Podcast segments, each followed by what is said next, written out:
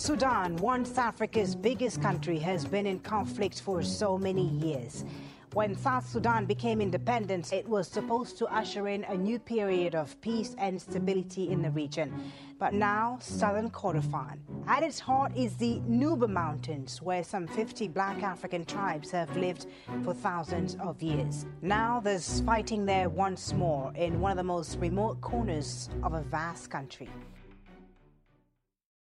Do you ever wonder where all your money went? Like every single time you look at your bank account? Honestly, it's probably all those subscriptions. I felt that way too until I got Rocket Money. Rocket Money helped me see all the subscriptions I'm paying for, and it was eye opening. Between streaming services, fitness apps, delivery services, it all adds up so quickly. Rocket Money is a personal finance app that finds and cancels your unwanted subscriptions, monitors your spending, and helps lower your bills. Rocket Money has over 5 million users and has helped save its members an average of $720 a year, with over 500 million in canceled subscriptions. Stop wasting money on things you don't use. Cancel your unwanted subscriptions by going to rocketmoney.com slash Wondery. That's rocketmoney.com slash Wondery. rocketmoney.com slash Wondery. Angie has made it easier than ever to connect with skilled professionals to get all your home projects done well. Just bring them your project online or with the Angie app and answer a few questions. With Angie, you can book instantly at an upfront price or request and compare quotes from multiple pros so you can find the best price for your project. So the next time you have a home project, just Angie that and start getting the most out of your home. Download the free Angie mobile app today or visit Angie.com. That's A N G I.com. Say hello to a new era of mental health care. Cerebral is here to help you achieve your mental wellness goals with professional therapy and medication management support 100% online. You'll experience the all new Cerebral Way, an innovative approach to mental wellness designed around you. You'll get a personalized treatment plan from a therapist, prescriber, or both in a safe and judgment free space. Your Cerebral therapist or prescriber will outline a customized plan with clear milestones along the way so you can get to feeling your best. With Cerebral, you're not alone in your mental health journey. We're here to empower you to live a fulfilling life. So take that first step towards a brighter future and sign up today at cerebral.com slash podcast and use code WONDERY to get 15% off your first month. Offer only valid on monthly plans. Other exclusions may apply. Offer ends July 31st, 2024. See site for details.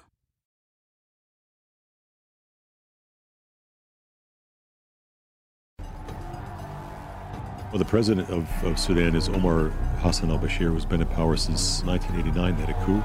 Allahu Akbar! Allahu Akbar! And uh, he's an absolute dictator. These guys have been indicted by the International Criminal Court for war crimes and crimes against humanity um, for what he did in Darfur. Hello, and welcome to Real Crime Profile. This is Jim Clemente, former New York City prosecutor and retired FBI profiler. And today with me is. Laura Richards, criminal behavioural analyst, advocate, and author, founder, and director of Paladin National Stalking Advocacy Service. And I'm Lisa Zambetti. I'm the casting director for Criminal Minds, where Jim Clemente is my colleague, and we will be going into our 13th season. So, congratulations, my friend. Yeah, we have jobs for next year um, and have a real interest in real crime and the minds that solve those crimes. And today we have a very special guest with us. Jim, Laura, Lisa, it's Ken Carlson. I'm thrilled to be here. I'm a writer, a producer, and a director in the Hollywood Hills area of uh, of California. And today we're going to be talking about a documentary movie that you made, which uh, touched all of us here at Real Crime Profile, particularly in its focus on the victims of war crimes in Sudan. Yeah, it's a film that I, I recently completed, and it's a there's a narrative that uh, I run through. It's it's uh, it's a friend of mine, Tom Catena. He's a the only doctor uh, within 200 miles for about a million people in this war torn area.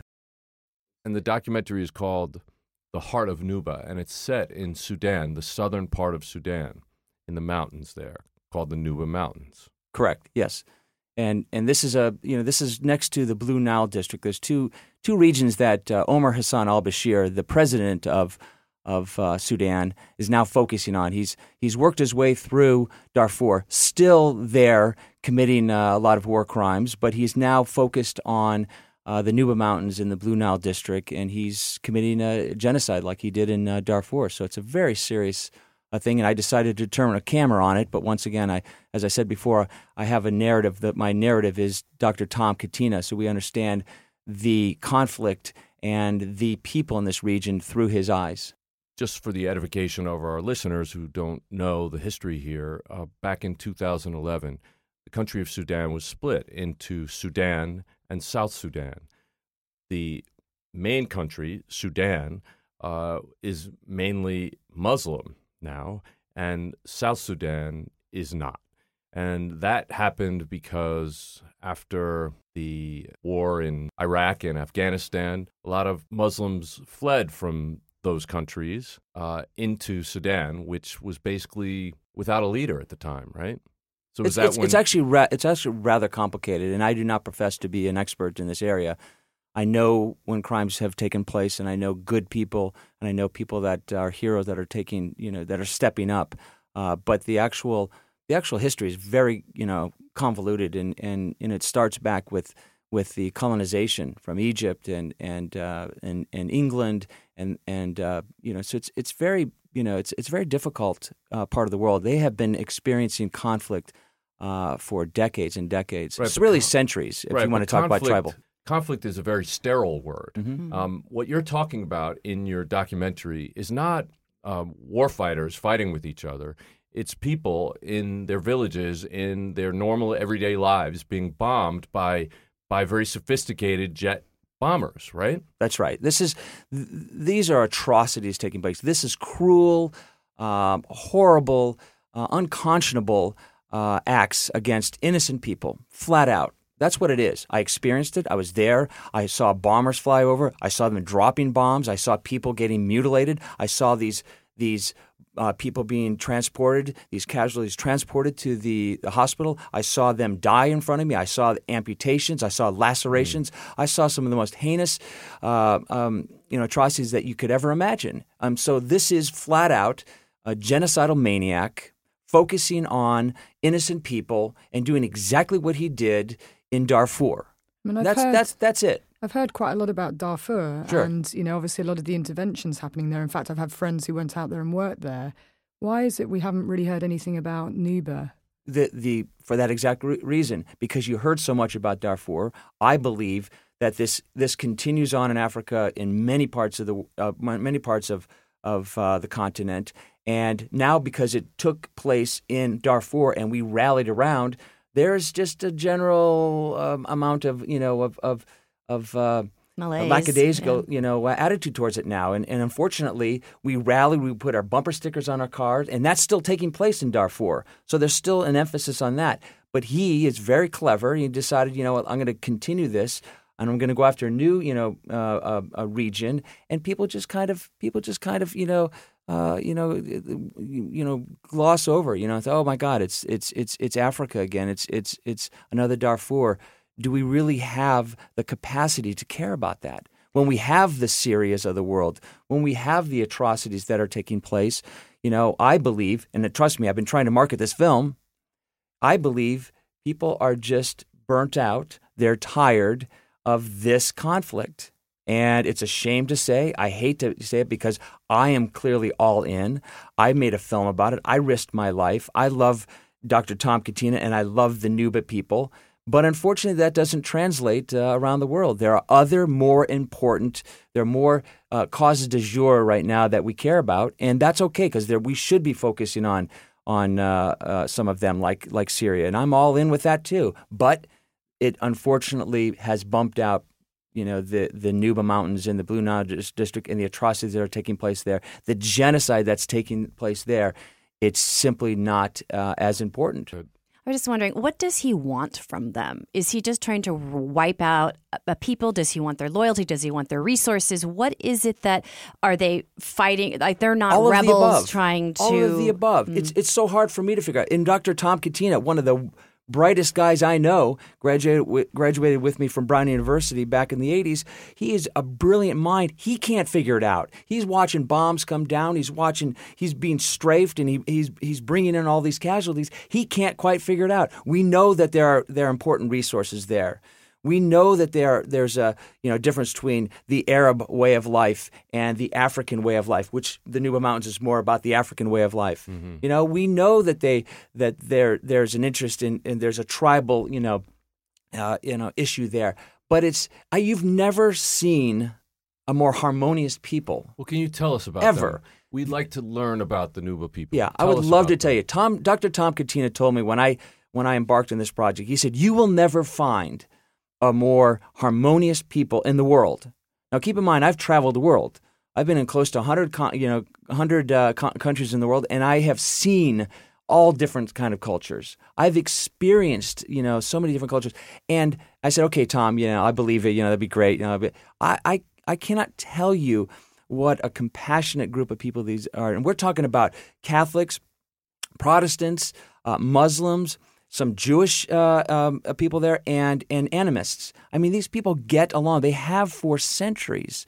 They've gotten they along. All, they live together. They in the same live together. They they're intermarried. Their families are. I mean, so welcoming. Mm-hmm. And I not once in this entire region. I was there for six weeks. Not once did I get asked for a handout. Not once did somebody say, "Hey, you know, can you help me out?" And you know, usually in the marketplaces, in the airports, they're like, you know, you know, I, can you help me out? A little something here.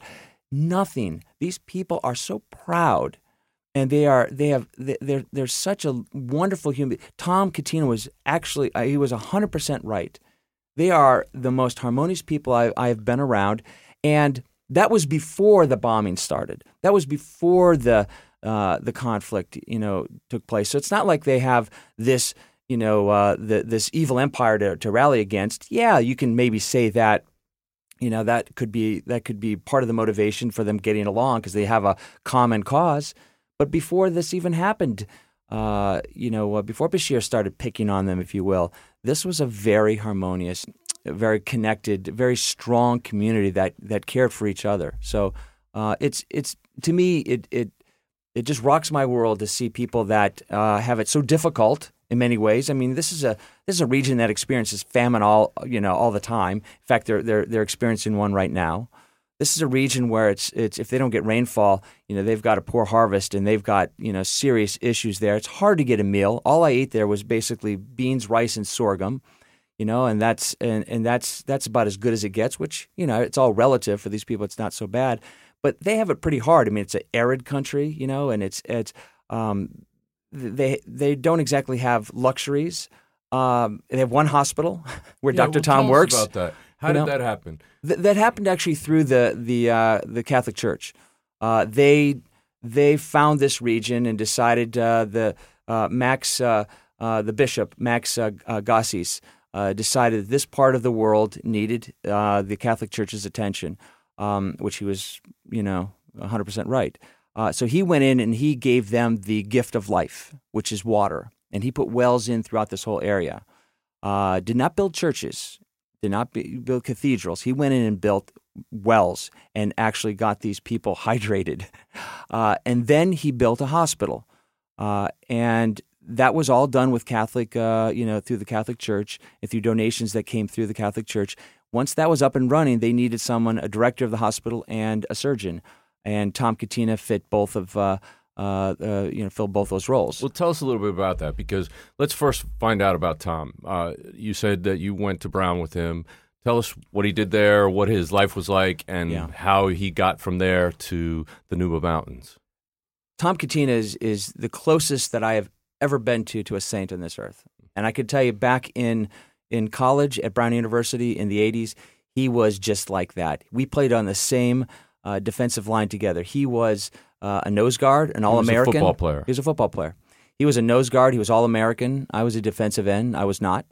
Uh, he was a monster on the field, and we have footage of him tearing tearing up the offensive lineman and ripping through to the quarterback. And he was an All American. Now, if you know anything about football, Which uh, I don't. I didn't. Okay, well then those two those the, the, those two things don't go together. Ivy League and All American, uh, because Very few Ivy League students actually make it to the All American list. Yeah, right? on- it's on it's we're ta- there's like no football. scholarships. Uh, you know, we only allowed to to offer academic scholarships, no athletic scholarships. So for someone that good uh, to go to Brown and to to perfect his craft and become you know the the uh, uh, All American was it, it, it's really quite exceptional. So he was uh, 240 pounds uh, on the gridiron.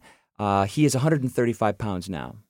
Uh, which is remarkable that he is just focused, you know. Well, Jim, how much do you weigh? 150? Uh, a little bit more than that, Okay. probably just about 160. Okay, so you know, think of Jim minus twenty five pounds. Yeah. I mean, it's it's it's that's slight from a guy that And he's know- tall. Yeah, he's six two. I He's mean, six two. I'm I mean, not. this is this I'm five ten and I wear Yeah. 160. He's got to be skinny as a rail. Yeah, he is skinny as. So we knew something special was in store with uh, for uh, Tom Catena, but we just didn't know what. Well, we know now. He has uh, um, he he graduated from Brown and and in an, with an engineering degree, and then he decided uh, he had an epiphany. He wanted to uh, uh, to to become a doctor, and you know his father didn't have any more funds for him, so he went into the Navy. Gave him five years, got out, and and went into Duke. They paid for for uh, him to get his medical degree at Duke University. Did his residency in Indianapolis, and then wanted to combine his uh, missionary heart uh, with his uh, uh, with his new medical degree, and he found himself in Kenya, working in in Nairobi to perfect his surgical craft, and then he ended up going into the rural parts of Kenya. Then this job, this opportunity showed up, and uh, he applied for it, and they immediately jumped on. And he and he loves to tell the story that he showed up uh, at uh, in in uh, Nuba, which is it's in the small town, uh, small village called Gidel. Uh, and keep in mind, there was no war when he showed up, you know, 10, almost ten years ago. So he shows up, and uh, they said, "Oh, I cannot believe you know you're you're here for." You know, and, and, and, and willing to take on this job for three years. And he's in the back of my head thinking, they only said one. But then he, he figured, you know, this is God's hand in it. And he just said, okay, I'm here for the next three years. Well, of course, now it's been uh, over three times that amount. So that's how he got to uh, uh, the Nuba Mountains. And he is the kind of person that just leaves it up to uh, God. He, he says, God, use me as your instrument. And he has done just that. He has, he has allowed, um, you know, uh, God to, to, uh, uh, to direct him. And now he's, uh, he is providing hope for at least a million, if not more, people in this region. So it's it's remarkable to see what one human being can do. Yeah, it is amazing. Um, and when I saw the film, um, when I saw the trailer, I was moved.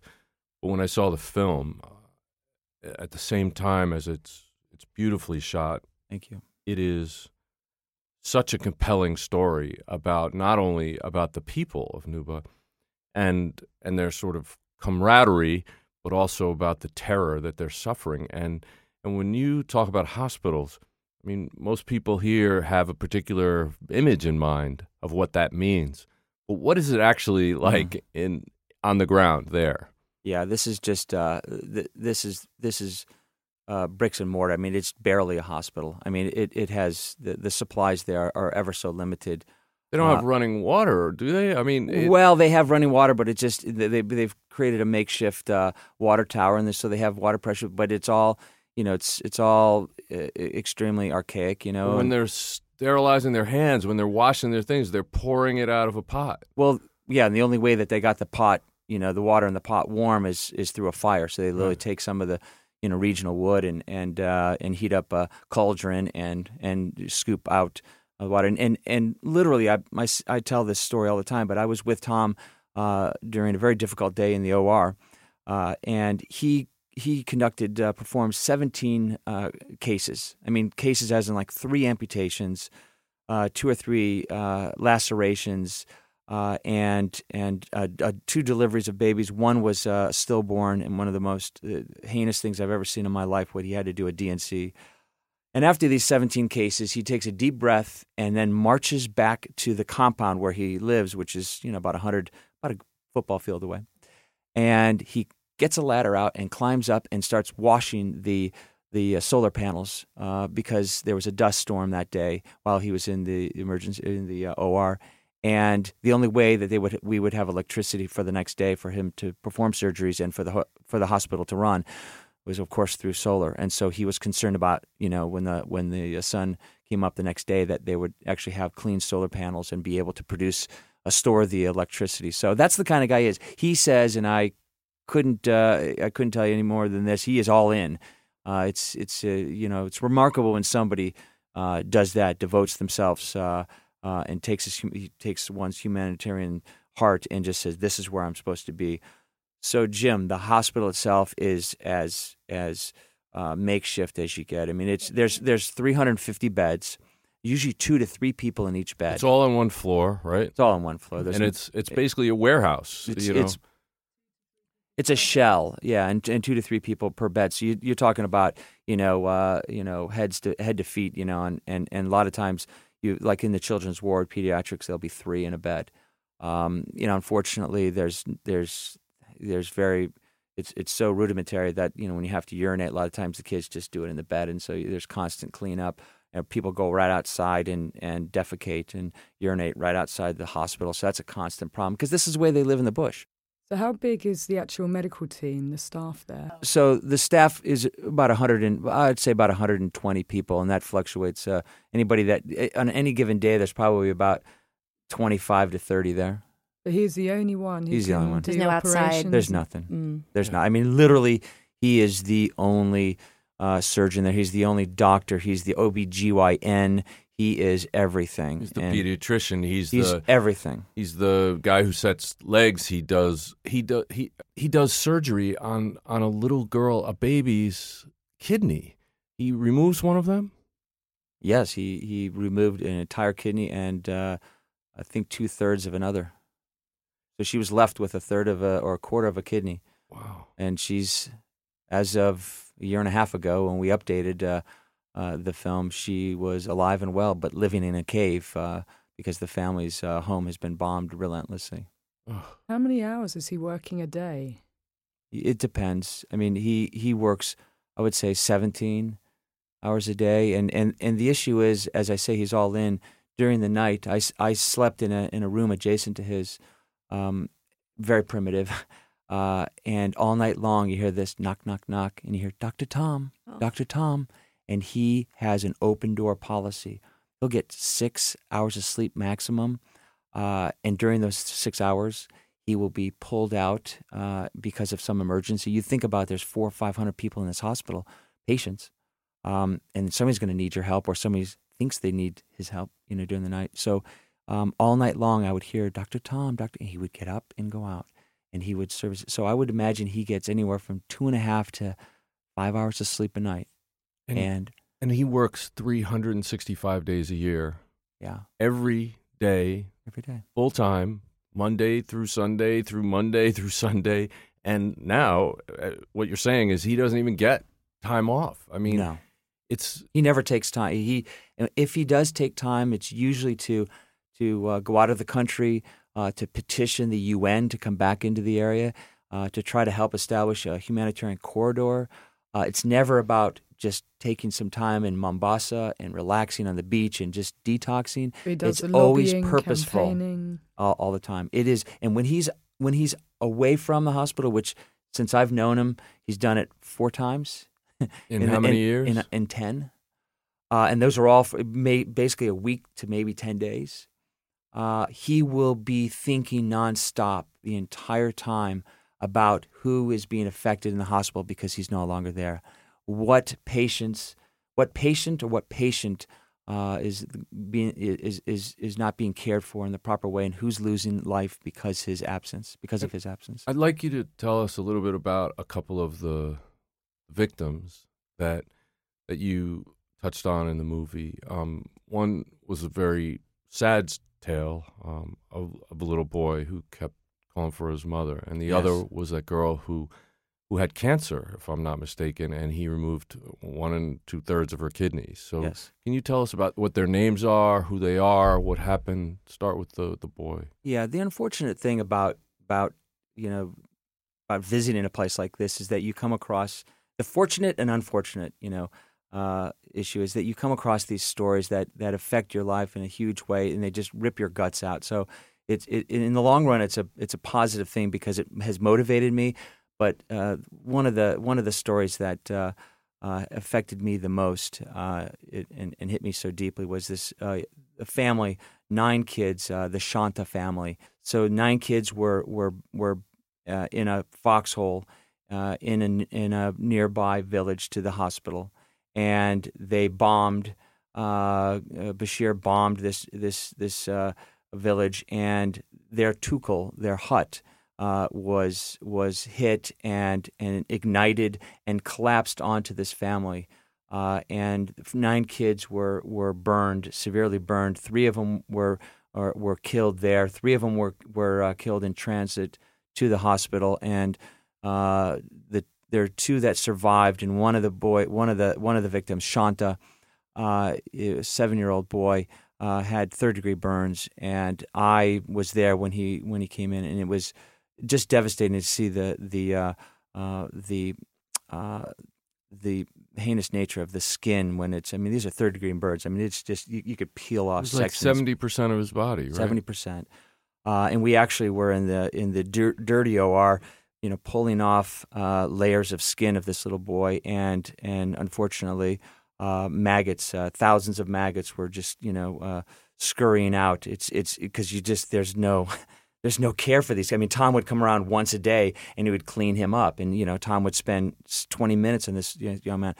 So I, I found it upon you know it, it, moved me so much that I that I you know put my hands on this child every day, uh, and I prayed for him, and and he would just look up you know and and and be able to you know say one thing, and we realized that uh, that was he was screaming out for his mother or he was whispering for his mother, um, and you know it just it it moved me to my core because here was a child away from his parents. Did I don't know. Survive? I don't know what I don't know what happened to the parents. I really don't. Um, and I've been asked that. I don't know what happened. I should ask Tom Catena. He probably knows uh, the Rolodex of victims that's in his head. Um, but every day I went in and I prayed for him uh, while I was there shooting this uh, uh this film. And and uh, um, the next day, the the day that uh, the day after I left, you know, Shanta passed, and and and it just you know it's it's to see that no one should ever have to witness that.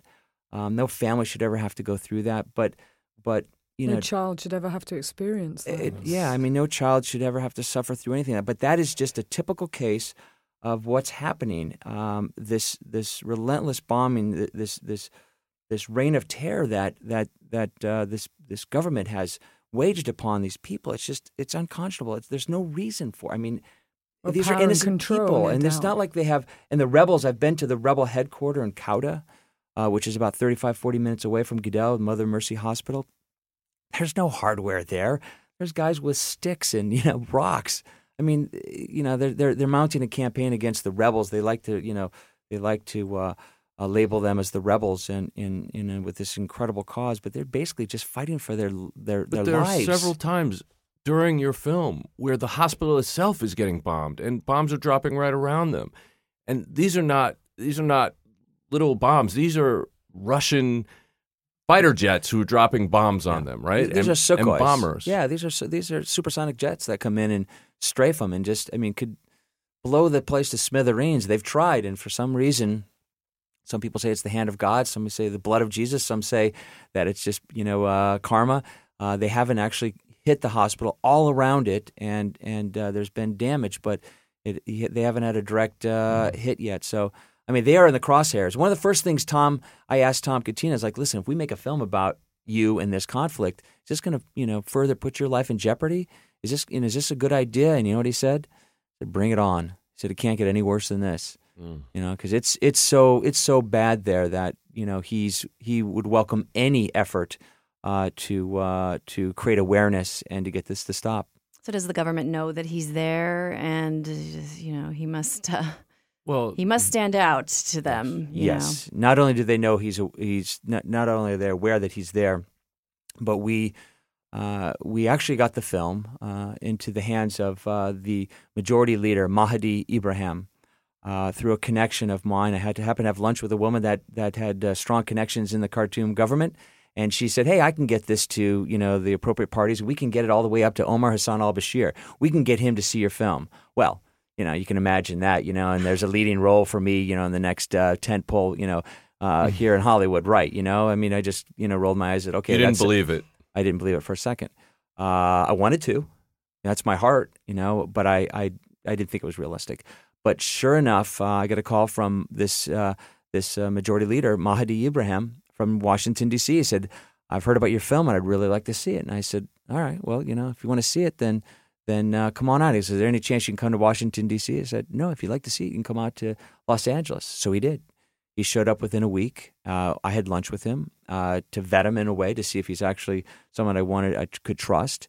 And he was he's an incredible human being. I like to say that he's a cross between uh, MLK and and uh, James Earl Jones. I mean, just this incredible human being. Um, and I trusted him, and so I showed him the film. Uh, and he was so deeply moved. Uh, first thing out of his mouth was like, I, "I need to commend Dr. Tom for what he's doing. This is this is the right person at the right you know place. I commend you for going in and risking your life." He said, "But but I am shocked and I'm ashamed for my government. I had no idea this was happening. Sure, we knew there were bombs that were you know dropped, but we had no idea the collateral damage. I will make this my number one priority to stop the bombing in the Nuba Mountains.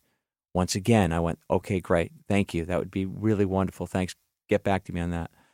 In two weeks, he actually uh, called and said, I want to let you know that we are suspending the bombing in, in uh, the Blue Nile District and in the Nuba Mountains.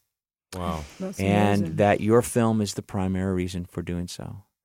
And so it really just hit me. It, it, it, it you know, it, it, it rocked my world that we, you can actually make a difference. Do you ever feel like you're settling? For your foundation, that is. Maybelline's new Instant Age Rewind Eraser Foundation doesn't settle into fine lines and wrinkles. With SPF 20 and moisturizing Pro Vitamin B5, this foundation not only provides medium coverage and a natural finish, but also protects and nourishes your skin. And the best part? The blurring sponge tip applicator makes application a breeze. Say goodbye to cakey, uneven foundation and hello to a flawless, radiant complexion. Try our new foundation today and see the difference for yourself at amazon.com slash instant eraser foundation. Hey, I'm Ryan Reynolds. Recently, I asked Mint Mobile's legal team if big wireless companies are allowed to raise prices due to inflation. They said yes. And then when I asked if raising prices technically violates those onerous two-year contracts, they said, what the f*** are you talking about, you insane Hollywood ass?" So to recap, we're cutting the price of Mint Unlimited from $30 a month to just $15 a month. Give it a try at mintmobile.com slash switch. $45 upfront for three months plus taxes and fees. Promo rate for new customers for limited time. Unlimited more than 40 gigabytes per month. Slows. Full terms at mintmobile.com. My number one concern is that the hospital will be bombed someday. That at some point Bashir will just send some jets in and destroy it. He could kill everybody easily with those supersonic jets. Now, let me just throw this out.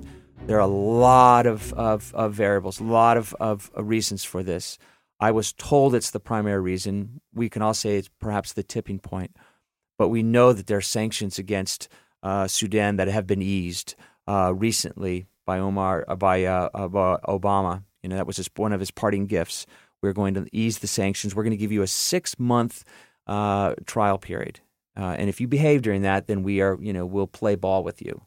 We'll trade with you, if you will. So, so that's kind of hovering over them. This thought that they don't want another Darfur. I get it.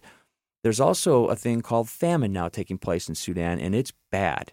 And so the the idea before was all of the Sudanese would would migrate into South Sudan to get away from this from from this this war. Now these people are actually going back. Famine is so bad, they're choosing war over the famine. And so they're moving back. So the government has declared uh, that they do not want to bomb while these innocent people, mm. I use that term loosely, are now uh, migrating into, back into, and into, uh, into Sudan. So there are a lot of forces at work, and this I think has just basically created you know such awareness. They do not want another Darfur. They do not want uh, to uh, to have these sanctions uh, taken away or reinstated, if you will. So, but I, I know putting this in front of Bashir uh, held a mirror up to him and basically said, "Look at what you're doing. Look what the international community uh, thinks of you." And just so you know, this is there's there's a moratorium on all journalists traveling in in the uh, Nuba Mountains into Sudan. There, there's, there's, they don't get a lot of information. When I contacted the embassy in Khartoum, They were so excited to hear from somebody that had been in the Nuba Mountains in this restricted area. So they picked my brain. They want to know everything they could because it's so hard to reach. All right, but when you talked before about there's a sort of moratorium on this bombing, there's nothing that to prevent it from starting again, right? At this point. This is a genocidal maniac. He can Right. do whatever he wants. So the danger is still there. The risk is still there, especially risk after every day is 60 there. days or 6 months. There's still kids living in foxholes. Now, they're, they are they get out more often and they feel at liberty to run around a lot more than they did before. But there's a constant threat. You never know when this is going to change. And and Tom Catena does not believe in this at all. He goes, "It's been a you know short break. It's been a respite from the bombing." But he doesn't believe because he's been you know he's been a witness to some of the you know the atrocities, all of these atrocities. That he just you know he doesn't believe it. But right now. You know, we've. I think we've saved some lives, and that's to Well, me. You know, congratulations. thank you. I mean, that's a, Thank you. a, a big deal. I was just reading about President Omar Hassan al Bashir, who's wanted by the International Criminal Court on multiple counts of genocide and massive crimes against humanity in Darfur, and that he issued a very clear warning, um, which was about if anyone uh, was going to try and overthrow the regime. Um, he basically said, I'll tell you, why don't you criticize us in the streets? I will tell you why. We know that you will not come, as you know very well what happened in the past. And apparently, the past is referring to a shoot to kill Yeah. order that he had, and anyone who would say anything outright. Any protest, any word against him or his regime, it, they they will execute. They'll take care of. It's that you know. It's it's that way. You know. And there's a couple other. You got North Korea. You got some other places, Syria. You know that experience this kind of. But this Dictators. this has been going on for a long time, and he's serious. He won't take uh, any lip uh, from anybody. I mean, that's just the way he is. So it's a serious dude. I Well, mean, that's true power and control, isn't it? Yeah. and that's and welcome to Africa. You know, we've seen this with Gaddafi. We see this with Idi Amin. We see Mugabe. You know, we, we see this. It's not like all first time. psychopaths, all people who That's didn't right. give a damn about any other human being. All they cared right. about was themselves, and they've destroyed nations, and thousands of people, and even more, have died as a result of that. That's It's right. terrible.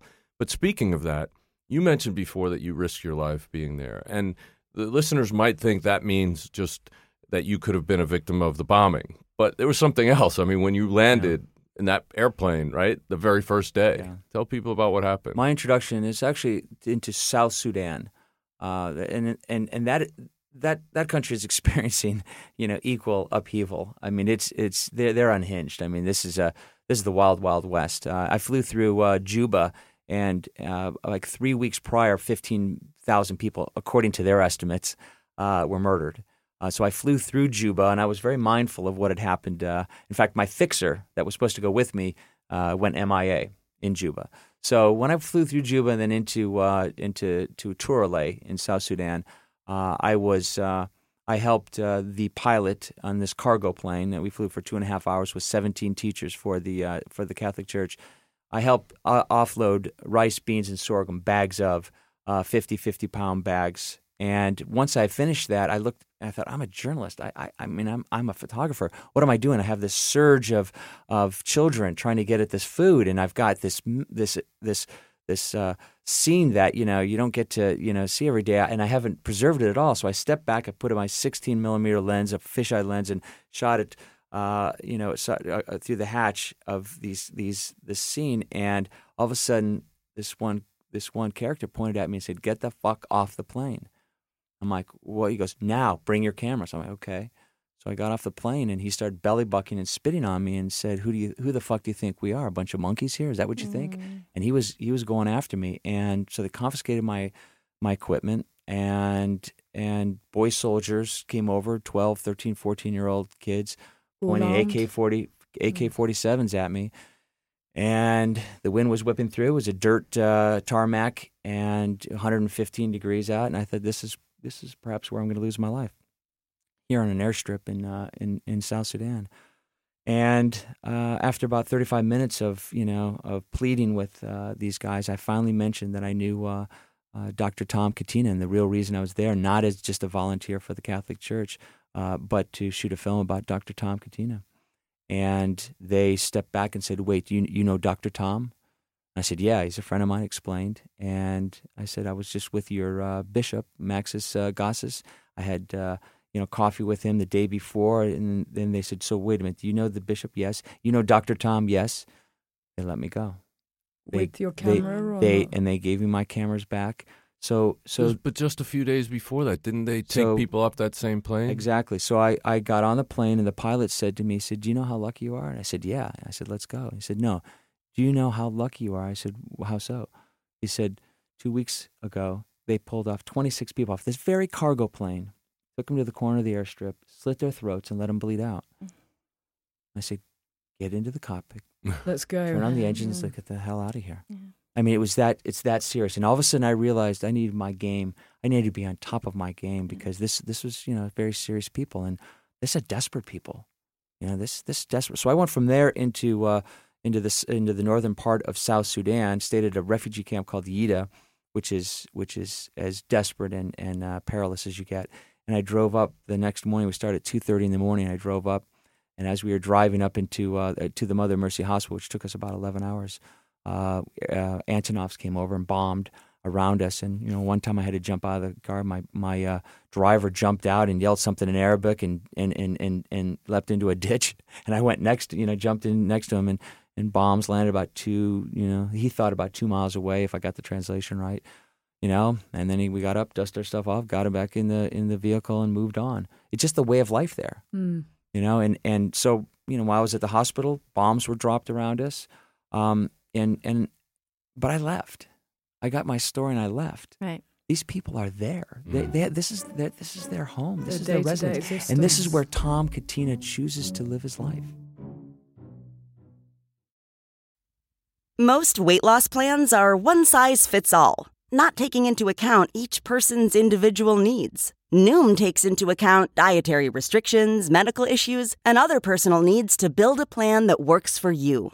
Everyone's journey is different, so your daily lessons are personalized to you and your goals. Stay focused on what's important to you with Noom's psychology and biology based approach. Sign up for your free trial today at Noom.com. That's N O O M.com. And check out Noom's first ever cookbook, The Noom Kitchen, for 100 healthy and delicious recipes to promote better living. Available to buy now wherever books are sold. Whether you're shipping 100 packages a month or thousands, ShipStation lets you automate routine shipping tasks and easily handle returns. Manage orders, print labels, compare rates, optimize every shipment, and automate delivery notifications with ShipStation's easy to use dashboard. Plus, you can access industry leading discounted rates from USPS, UPS, DHL, and Global Post, with discounts up to 89% off USPS and UPS rates. Over 130,000 companies have grown their e commerce businesses with ShipStation, and 98% of companies that stick with ShipStation for a year become customers for life. Optimize and keep up your momentum for growth with ShipStation. Use promo code WONDERY today at shipstation.com to sign up for your free 60-day trial.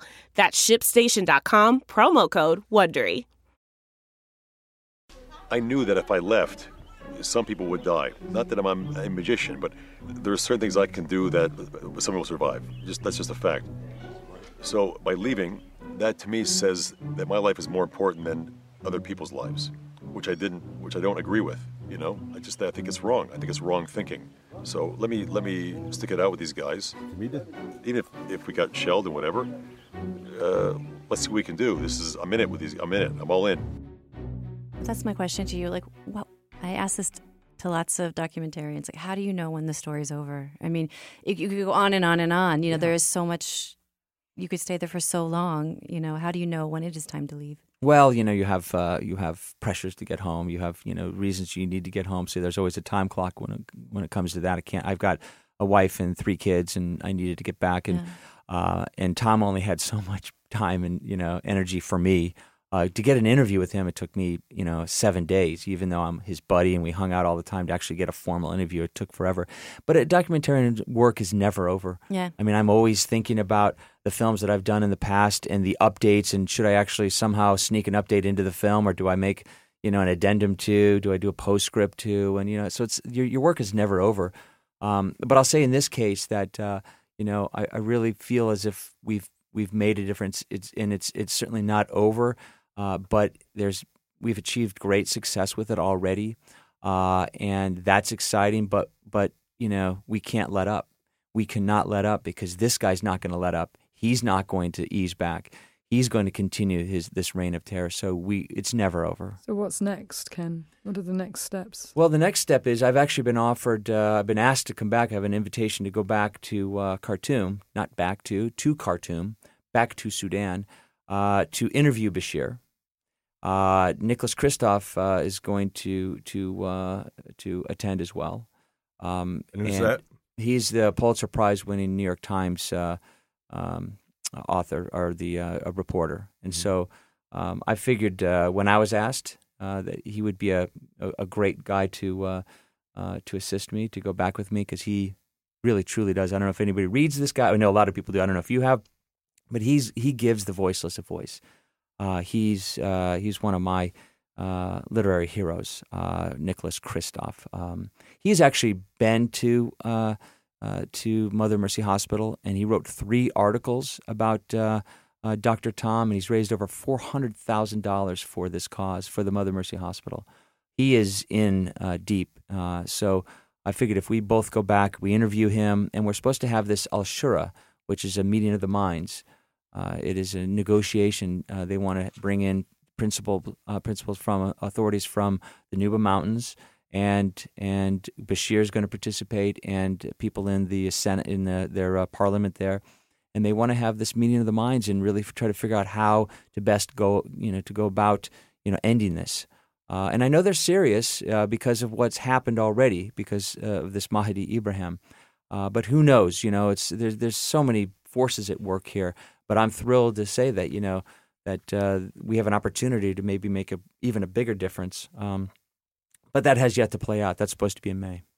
So, Ken, we know that you're trying to market this film because you're trying to get the story out to the world because it's so important and it's so powerful and disturbing at the same time. But what has been your experience with that? Yeah, I mean, the heart of Nuba has screened on every continent. It's been seen by the House of Lords, the U.S. Congress, the Italian Senate, The Hague. So why can't Why can't any of our listeners go? Yeah. There's Why the, isn't it at theaters? There's the million dollar question. Why isn't it on Netflix? Why isn't it on? very difficult ti uh, very very difficult film to market and i found i, I didn't think so because we have a true hero i'm not talking about an american hero or a white person i'm just talking about a genuine hero so i thought you know this would be a great story that people could relate to um, but he is an American hero. he's just a, yeah, he I mean, left uh, medical practice here Oh.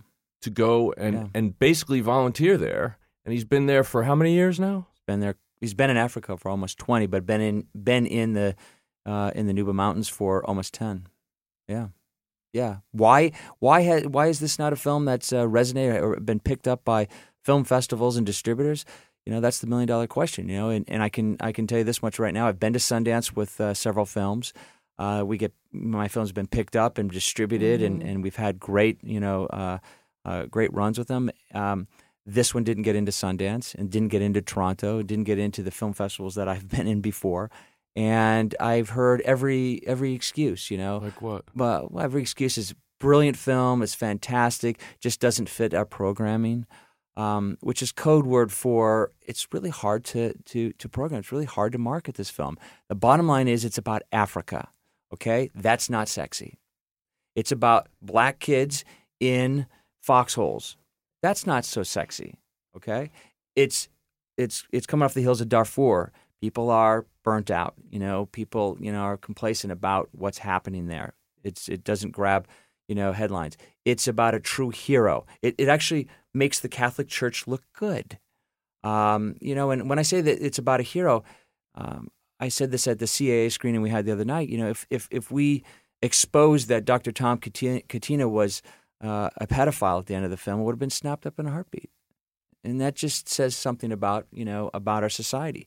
We love to to uh, to see into the you know the underbelly of of uh, you know someone. You know, we love to see the ugly, and and and uh, that sells.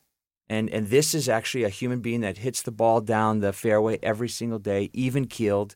He does not. He's not broken. I mean, there's in ways he's broken, but you know we all are. Uh, but there's there's he has no exposure. This is a guy that has everything going for him. His family, they all love him. He's got mother and father still alive. All his brothers and sisters, all six of them with their children, all love him and support him. He's not running from anything. Mm-hmm. That happens all the time in these fields. You know, people are running from something, so they want to, you know, volunteer here and there and just get away from. He has, you know, the most incredible network of support from his family. So everything is just beautiful about this. Well- so it's hard to get a distributor to say, "I like that." It works on, on many levels.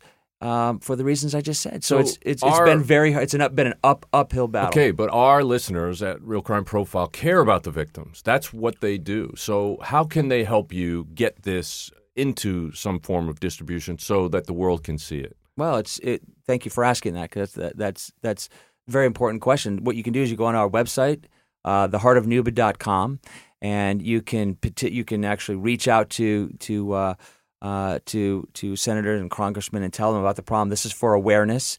Uh, you can go to Netflix uh, and actually there's there's a, a way on their website that you can log a, um, a suggestion and and to, to air this. If you know anybody in distribution, uh, let them know that this film exists. Um, go on to to uh, theheartofnuba.com, take a look at the trailer, look at and, and see what uh, where the film is playing around you.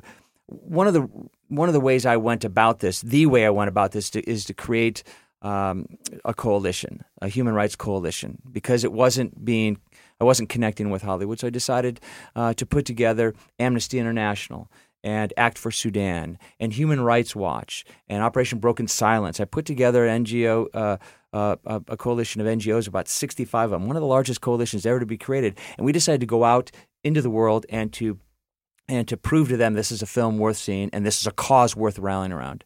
So we went to the House of Lords, uh, the Westminster uh, Palace, and we screened the film there. We went to Congress and we screened on Capitol Hill. We went to to Rome and, and showed the film uh, to the Italian Senate. We went to the International Criminal Court and we showed the film in The Hague. That's how we've gone about it. We've had great success because people are actually doing something now and they are they're reaching out and we have created this huge, huge um, coalition and this awareness is huge. That's why I think a distributor would come along and just go, "Oh, this is low hanging fruit."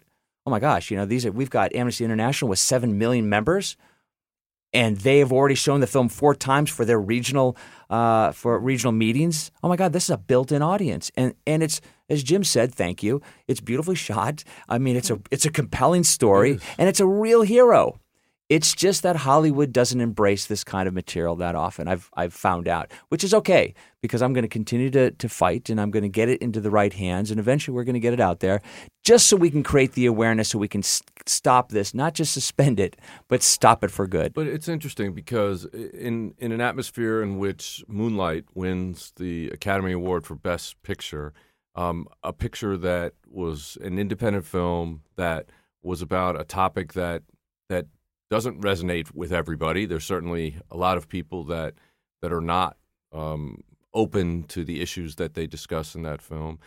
Yet it seems like Hollywood at least made efforts to to embrace it. Well, I mean, let me just say this. You know, it's it is a crowded marketplace, and you're absolutely right. And I think things do come and go. You know, the the Syrian documentaries this year were were very you know had a lot of attention. You know, I don't want to bag on the entirety of Hollywood just yet. You know, I have a lot of faith in my industry that that it, it can get picked up and more eyeballs can come to it. So, and that's what we would like to help you do, uh, certainly. And certainly already our listeners have expressed interest in it. One of our listeners, you know, definitely recommends, you know, us reaching out to the Traverse City Film Festival in Michigan. That's Michigan, right? Yeah, it's Michael Moore's. Yeah, uh, which that's is Michael, Michael Moore's Moore's. Film Festival. So if you yeah. live in that area and you want to write to Mr. Moore and tell him about Mm-hmm. this this documentary, that would be helpful. Check out you the know. trailer, and yeah. then if you're interested and you like what Ken has said today, and it, it's a really compelling story, and Mm-hmm. what Dr. Tom Catena has done, and the sacrifices he's made, and the people's lives that he's changed and saved, I mean, it's unbelievable. Yeah, And I'm just reading a quote from, from Dr. Tom, which is on your website and on, on mm. your Twitter feed as well, where you can watch the trailer, but the petition's there as well, where you can add your name. And it says, as Dr. Tom has said, his log is incomplete. That's of the victims. It doesn't include the thousands who've been displaced, whose homes and fields have been obliterated, or the children who've grown up in foxholes. It is our hope that this movie will give a voice to the voiceless, Tom said. Let the dead and maimed have their day in court and add your name to the witness list. Yeah. I mean, that sounds a lot like what our theme is here at Real Mhm. Crime Yeah. Profile. We've tried to give voices to the people who were murdered, people who were taken advantage of, victims of crimes. When what the media typically does is give a voice to the bad guys, to the horrific people who them. caused the damage, Yeah. and not the people who were actually victimized and their families and the ripple effect of that. And I think that was one of the things that struck me the most.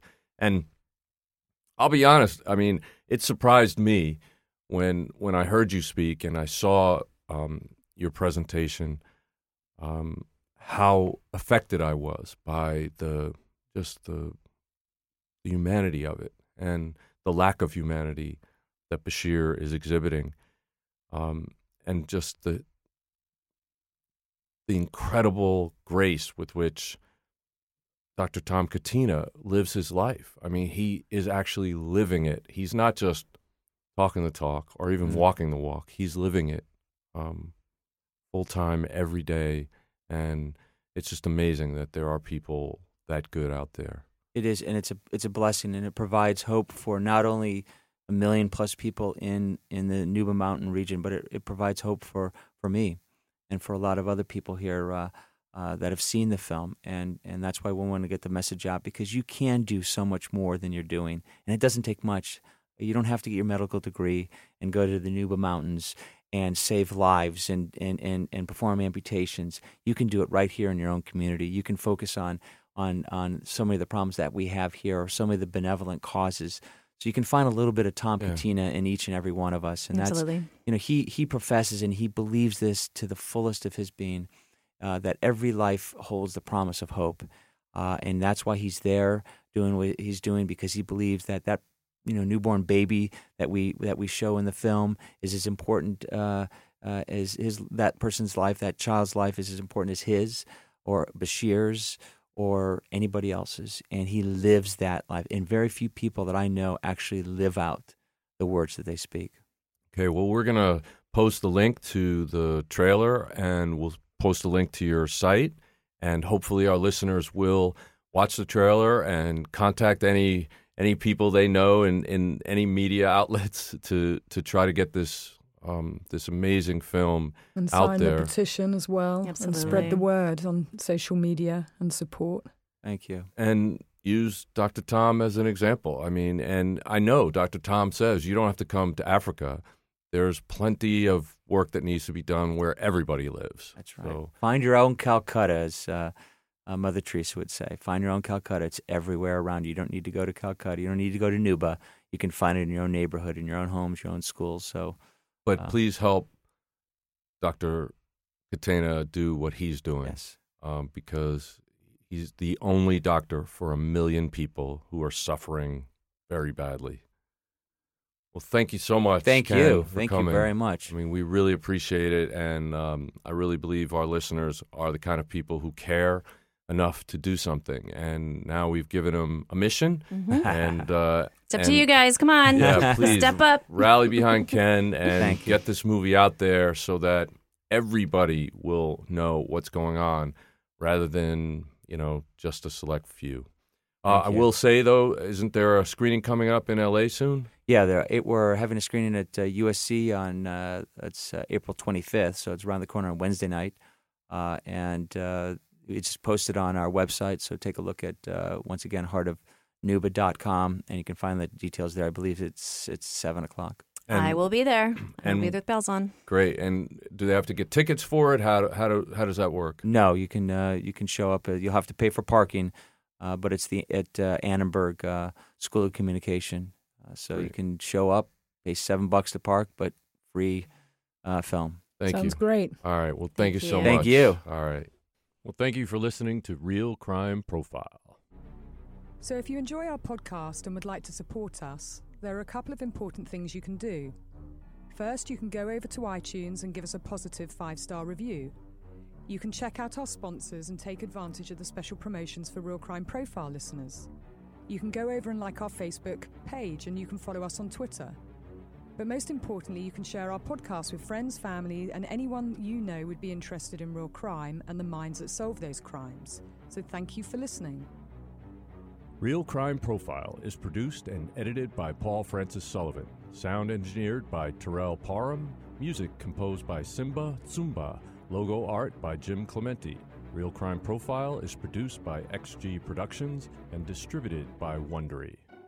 For advice and support if you're experiencing stalking in the UK, you can contact Paladin National Stalking Advocacy Service on 0203 866 4107, or you can go on the website www.paladinservice.co.uk.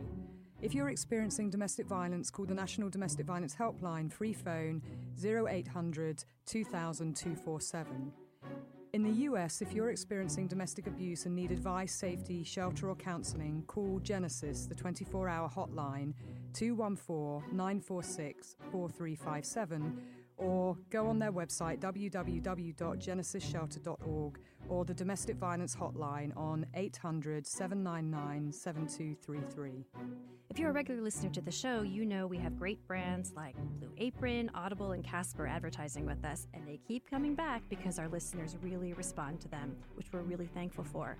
Well, if you happen to own a business or manage the advertising buy for one, then you should consider advertising on Real Crime Profile.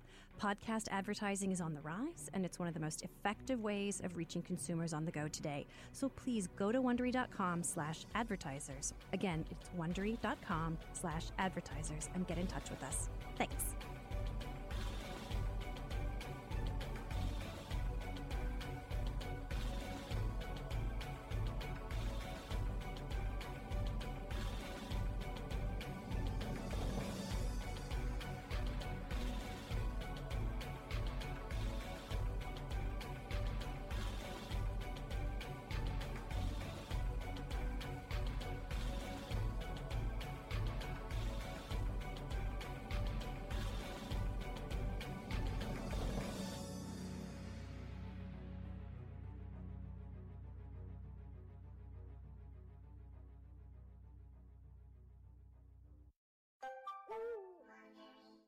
Hey, Prime members, you can listen to Real Crime Profile ad free on Amazon Music.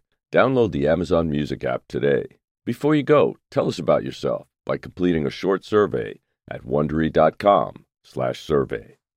Look around. You can find cars like these on AutoTrader. New cars, used cars, electric cars, maybe even flying cars. Okay, no flying cars, but as soon as they get invented, they'll be on AutoTrader. Just you wait. AutoTrader. The wait is over. So far, you're not losing. The only thing you're losing is my patience. Quickly, I see that. Bing! The queen of the courtroom is back. I didn't do anything. You wouldn't know the truth if it came up and slapped you in the face. I see he's not intimidated by anything. I can fix that. New cases. She wanted to fight me. Leave her alone. Okay, so, um. Not, this is not a so. This is a period.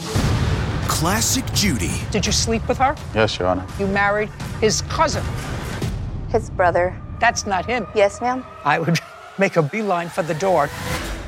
The Emmy Award winning series returns. How did I know that? I have a crystal ball in my head. It's an all new season. It's streaming. You can say anything. Judy Justice.